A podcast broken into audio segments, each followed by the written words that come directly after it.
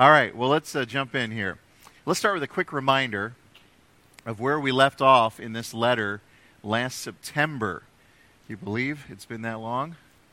We were at the end of chapter 8, and Paul had been writing to the Corinthians about their practice of eating meals in pagan temples. Do you remember this? And he was telling them not to do that, not to participate in those meals. And the biggest reason was that it's having a damaging effect on their brothers and sisters in Christ. And it appears that this teaching um, had, had, been, had been given to them before, and they have challenged this teaching and some of the responses back that he's hearing and arguing with the, with the apostle in at least two ways. And Paul addresses these areas um, right away in verse 1. If you look at uh, chapter 9 and verse 1, the first two questions he asks kind of sum up the chapter ahead. The first question he says is, Am I not free? And we're going to deal with that whole subject starting in verse 19 next Sunday, Lord willing. But then the second question in verse 1, and this week's subject, this what he opens up in this text, is the question, Am I not an apostle? Am I not an apostle? He's defending himself. I'm sure you noticed as we read the chapter together just a moment ago that there were tons of questions in these verses. There are, in fact, 16 questions in the first 18 verses of this chapter. And most of them are what we would call rhetorical questions that don't need to be answered because the answer is obvious. As Paul defends his apostleship, in verses 1 and 2 of chapter 9, he gives two arguments, again in question form. He says, Have I not seen Jesus our Lord? That was the mark of an apostle, by the way. An apostle was someone who had to have seen with his own eyes the risen Lord Jesus. That is why, brothers and sisters, there are no apostles today. And anyone who calls themselves an apostle today is a false apostle. Because the only apostles that were true apostles in the New Testament were those who saw Jesus with their own eyes, the risen Jesus. And that's why there are no apostles left today. Then he says, uh, the next question, he says, Are you not my workmanship in the Lord? If to others I am not an apostle, at least I am to you, for you are the seal of my apostleship in the Lord. Paul is basically saying here in these opening verses, Of course I am an apostle. I've seen Jesus. Check, right? And I've been used by Jesus to, to build your church, to become your spiritual father. You are the seal of my apostleship. How can you possibly think I'm not an apostle? And why did these people at Corinth attack Paul's apostleship? Why is he needing to defend himself? There are several reasons, but the one we're looking at here in this text this morning is a rather strange one. They didn't think Paul was an apostle because he worked for his living. Know, you know Paul uh, worked with leather. I think most of you probably know that. He, he made military equipment, he made tents, he uh, made uh, things for horses, materials for horses. He made a whole range of things. He worked with Aquila and Priscilla, you'll remember, as a tent maker in Corinth when he started that church, as recorded back in Acts 18. In fact, he says in 1 Corinthians chapter 4 and verse 12, we labor, speaking of himself, Aquila and Priscilla, working with our own hands. But the problem is the Greeks despised people who did manual labor. They looked down on Paul because of the fact he earned his own living. Thought he was not qualified to listen to, not worth listening to. They're a little embarrassed by him. All their pagan friends had full time philosopher teachers. They got paid just to be a teacher, just to be a public speaker. But their teacher, this Paul, was a little man who got his hands dirty all week in a workshop. We see this coming out, especially in the second letter that Paul wrote to the same church. For example, over in 2 Corinthians 11, verse 7, Paul says, Did I commit a sin in humbling myself so that you might be exalted? Because I preached God's gospel to you free of charge? Again, in the same book, uh, chapter 12 and verse 13, he says, Were you less favored than the rest of the churches? Except that I myself did not burden you. In other words, you didn't have to pay me for my services. He says, Forgive me this wrong. And he's being sarcastic in that whole section in chapter 12. So Paul is facing this issue head on in this first letter we have to the Corinthians. And I want if you want to break this down for outline's sake this morning, I give you three points. The first is this apostolic rights apostolic rights. The second point will be apostolic restraints. And then finally, we'll talk about some uh, present day application. Uh, so let's look, take a look at verses 3 through 14 and apostolic rights. What is Paul asserting here? What is he defending? Well, in these verses, Paul is arguing he has as much right to a salary as any of the other apostles. Look at the questions he asks in verses 3 and following, down to, to verse 6. This is my defense, Paul says, to those who would examine me. Do we not have the right to eat and drink? In other words, he's saying basically, don't I have a right for a salary, for pay, for livelihood from the church? It's a rhetorical question. The answer is, of course, he does. He goes on to say, Do we not have the right to take along a believing wife? As do the other apostles and the brothers of the Lord and Cephas? Or is it only Barnabas and I who have no right to refrain from working for a living? Now, when he says the right to take along a believing wife, it doesn't just mean to be married there, to take on a believing wife, but it, it has the idea of having his wife's expenses met apparently what was happening is Peter, the other apostles, the brothers of the Lord, uh, traveled with their wives, and the churches met the expenses of the wives as well as the preachers. And Paul says, Don't we have that right? Of course we have. Paul's saying, Is it only Barnabas and me who have to work for a living? Is that fair? So he's arguing very forcefully. It almost seems like Paul's agitated in this section. He's, he's worked up. He's saying, I have a right to be supported. And, and then he goes on to support this right with five very strong reasons. Let me give you these five reasons. The first reason comes from everyday life. Everyday life. Look at verse 7. Who serves as a soldier at his own expense? In other words, is a soldier expected to buy his own helmet or his own sword or his own shield or his own food? Certainly not. Rhetorical questions. He's supported by the people he works for. Who plants a vineyard without eating of its without eating any of its fruit? Is the farmer not allowed to receive some award from his work? Of course he is. Who tends a flock without getting some of the milk? Do you expect a shepherd to work for nothing? Of course you don't. The man works, he's entitled to a fair return for his work. So there's three very down to earth examples. Everyday life, very appropriate for a preacher or a minister. The example of a soldier, the example of a planter, the example of a shepherd. He says they all live by their work.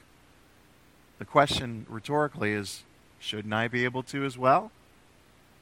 Then the second argument he gives or the second strong reason is from the Old Testament law. Look at verses 8 through 10. Do I say these things on human authority? Does not the law say the same? For it is written in the law of Moses, You shall not muzzle an ox when it treads out the grain. And then uh, he goes on. He's referring back to Deuteronomy chapter 25 and verse 4. The, what would happen is the animal would drag this this uh, piece of heavy wood behind it with some very sharp edges in it over top of the grain. And as he did that, the grain was threshed. And, and God said that that animal who's doing the threshing, who's dragging this blade through the grain, is allowed to eat the grain. You don't put a muzzle on the animal so he can't eat anything that he's threshing. The animal can stop and take a mouthful of the grain that it is threshing. It's doing the work, it's entitled to some reward. And Paul goes on to say in uh, verse 9, the latter part of verse 9, is it for oxen that God is concerned? In other words, is God just talking about animals here? And again, it's a rhetorical question, but he answers it. Does he not certainly speak for our sake? And then he goes on and affirms it. It was written for our sake. Paul's saying anyone who works has a right to be supported as a result of their work. He gives a third argument in verses 11 and 12 a third strong reason, and that is from common justice. Look at verse 11. If we have sown spiritual things among you, is it too much if we reap material things from you? If others share this rightful claim on you, do we not even do not we even more? He's saying, think of all the stuff I've done for this church. I planted this church, right? The church at Corinth. I started this church. I, the months, think about the months. He spent 18 months, didn't he, in Corinth? Think of all the months that I've spent preaching and teaching, the effort that I've put in, the sowing that I've done. Do I not have a right to support? If I've sown the spiritual seed, should I not get a material reward? He's tell, he tells the Corinthians, You're giving support to other people who have done so much less for you than I have. Don't I have rights in this matter? And of course, common justice would answer and say, Yes, you do. The man has worked so hard, he deserves support. There's a fourth argument in verse 13, and that's the provision for the priesthood. Do you not know, he says, that those who are employed in the temple service get their food from the temple? And those who serve at the altar share in the sacrificial offerings? Think about this. In the Jewish sacrificial system, both the priests, these are, these are the good priests, right? But even in the pagan system of the priesthood, the pagan priests, they were all paid for their work. They were given a portion of the sacrifices, of the meat, of the grain, of the oil, of the grapes. You can read in Numbers chapter 18, verse 21, that the Levites were to actually be given a tenth of all the offerings. That was their inheritance in Israel, the Bible says. And Paul is saying if God provided for the priests of the Old Testament, if the pagans provide for their priests, why should Christians not provide for their apostles? And then there's a fifth reason, a strong reason. This is the strongest reason of all. It's the Lord's command. Look at verse 14. In the same way, the Lord commanded that those who proclaim the gospel should get their living by the gospel. He may be thinking of Matthew's gospel, chapter 10, verses 9 and 10, where Jesus said to his preachers as he sent them out, Acquire no gold or silver or copper for your belts, no bag for your journey, money bag, or two tunics or sandals or a staff, for the laborer deserves his food. These preachers were to be taken care of by the people they were serving. So, those are five announcements, or five arguments rather, strong reasons that Paul gives to support his absolute right to receive a salary from these people. His apostolic rights. And now he shifts. And look at verses 15 through 18, as well as we'll look at the, the second part of verse 12. Notice the apostolic restraints. But I have made no use of any of these rights. nor am I writing these things to secure any such provision. For I would rather die than have anyone deprive me of my ground for boasting. Paul says, Barnabas and me, we've got a right, but we didn't use it. We didn't claim it. We didn't ask you for a penny. We preached the gospel to you free of charge. He also says, by the way, I'm not hinting that I should be paid now. He's not asking for the back pay that he thinks he might be owed. Isn't this surprising? I mean, stop and think what Paul has just gone over in the first 14 verses of this chapter. He spent all this time, all this argument on showing that he has a right to be paid as a preacher of the gospel. And then he says, I didn't use it. And I don't want to use it. And I'm not hinting that you should give it to me now. It's kind of surprising, isn't it? Why is this that Paul makes such a big deal about the salary that he has a right to, but yet he doesn't claim it? We find the reason in verse 12. Here's why Paul would not receive a salary from the Corinthian Christians. Look at the second part of verse 12. Nevertheless, we have not made use of this right, but we endure anything rather than put an obstacle in the way of the gospel of Christ. We endure anything rather than get in the way of the gospel rather than hinder the gospel. Now, we don't exactly know what Paul means here. He doesn't tell us. It could be because some people were making false accusations against him.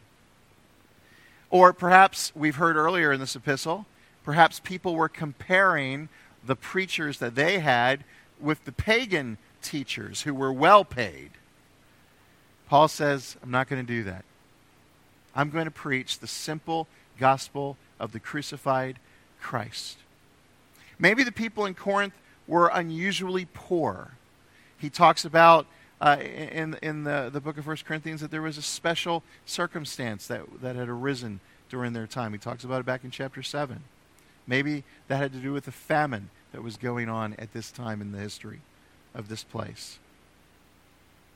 Perhaps uh, there were a lot of people unemployed and it would have been a big burden on the church to support Paul.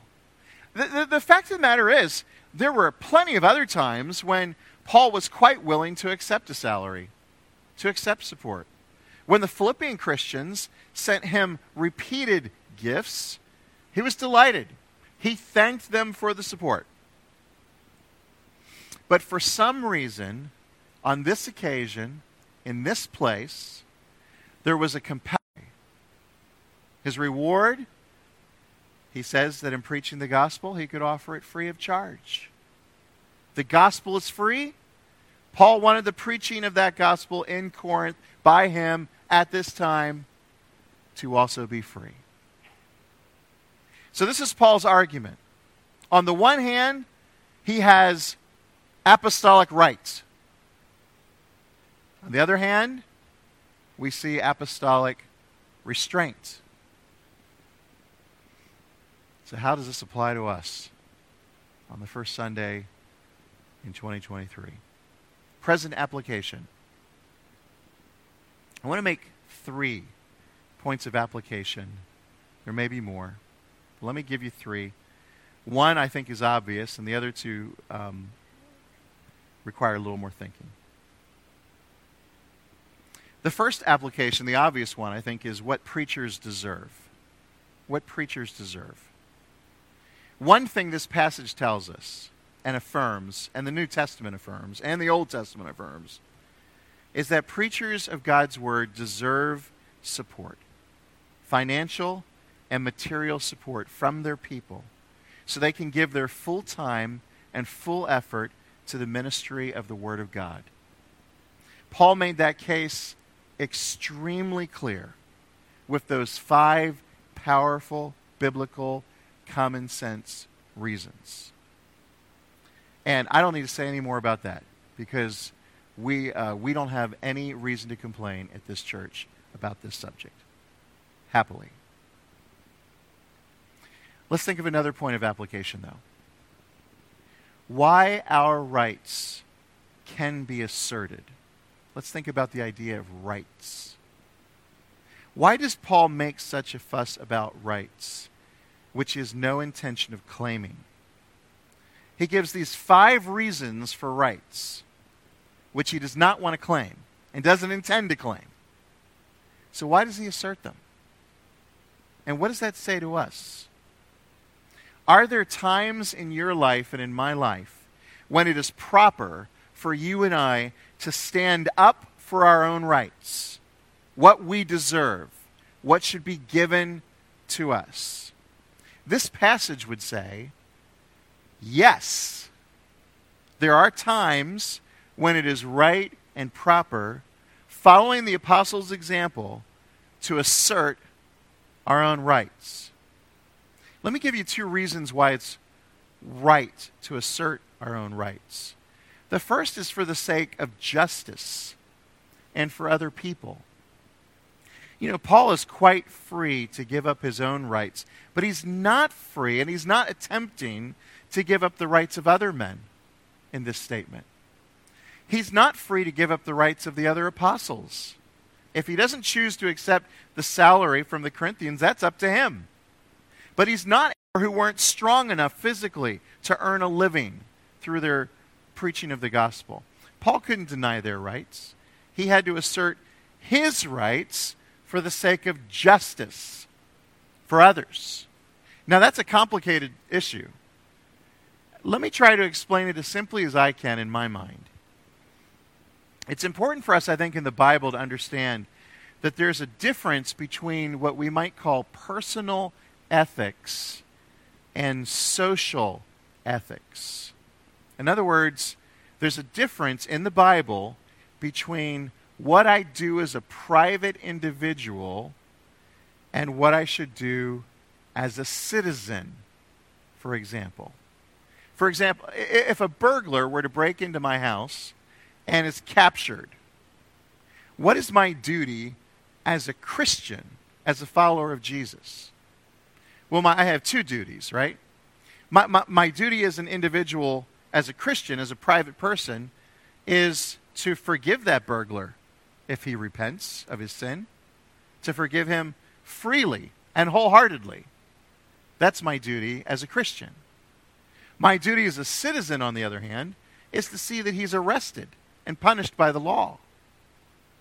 Now, I would be very, very wrong if I went about, you know, for days and days and months and months filled with hatred and bitterness and anger against this man who broke into my home the Bible says, Forgive those who despitefully use you, who persecute you. Jesus said that. But I would be equally wrong as a citizen if I were to say to the burglar, I'm a Christian, so just go about your merry way. Do whatever you want to do. I'm not going to call the police. I'm not going to do anything about it. You know, we are called often in Scripture to give up our rights as individuals. At the same time, we're also called to receive what is due to us. If society doesn't have that, society collapses.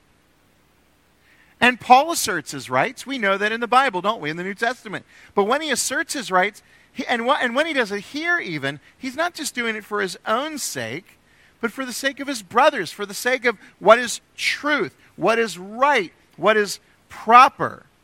In other words, as Christians, in the society in which we live, Christians are not called to be doormats. We're not called to let people at work just trample all over us and break their promises and, and not fulfill what they've said they're going to do. And, and, and we can't say anything because we're Christians and Christians have to be meek. The apostle gives us a good example here. He very calmly, but very authoritatively, makes quite clear what his rights are. And there's absolutely nothing wrong with that. In fact, it is our duty in society to make clear what our rights are. In America, our founders did this. They made very clear their concerns about the rights of men and women, boys and girls, and we actually drew up a whole bill of them, didn't we, at the start of our republic. If we give up those rights, they'll be taken away from everyone, and the wicked will prosper, and injustice will prosper, and we won't have a society at all. And we see that happening around us sometimes, don't we? There's another reason we can assert our rights too, and that's to avoid being misunderstood. Paul was often misunderstood. Christians sometimes can be seen as soft and feeble and cowardly and timid, not willing to stand up for themselves. Sometimes, for our own sake and for our Savior's sake, we may need to make clear our position. And it's not wrong to assert your rights for the sake of justice, for the sake of society, for the sake of other people, for the sake of even your own reputation, and certainly for the sake of your Savior's name. You can assert your rights. But then there's a third point of application that just as Paul asserted his rights, he also restrained them. And so there's a third point of application I think we should think about for just a moment. When should we exercise restraint? Paul gives us the key principle in, um, in verse 12. We put up with, we endure anything rather than hinder the gospel of Christ anything. He was dealing with people who were obsessed with their rights. Do you remember? That's what the, that's what the Christians in Corinthians talked about all the time morning, noon, and night. Our rights, our rights, our rights. And Paul wants to say to them, there are times you should forget about them. How could he say this after insisting on his own rights? For the Corinthians, the ultimate catastrophe, catastrophe would be for them to lose their rights. For Paul, the ultimate catastrophe would be verse 16 Woe to me if I do not preach the gospel. So, this passage says to us that not only are there times when we can assert our rights, but there are also times when we should restrain ourselves and when we should not claim those things which are our rights. There are times when we should deliberately surrender those. And we do that for the sake of the gospel.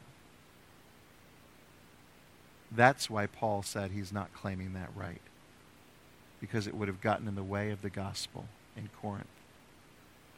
Now you say to me, so when are those times, Pastor Brian? Well, I can't answer that question for you. I can't give you a list of rules. I can't give you a rigid blueprint or map. It has to be your choice. I don't know where you should not claim the rights which God has given you. Only you can answer that question. Life circumstances can be very different from person to person. Decisions can be very complicated at times. What can be right for one person may not be right for another person. There are no simple answers.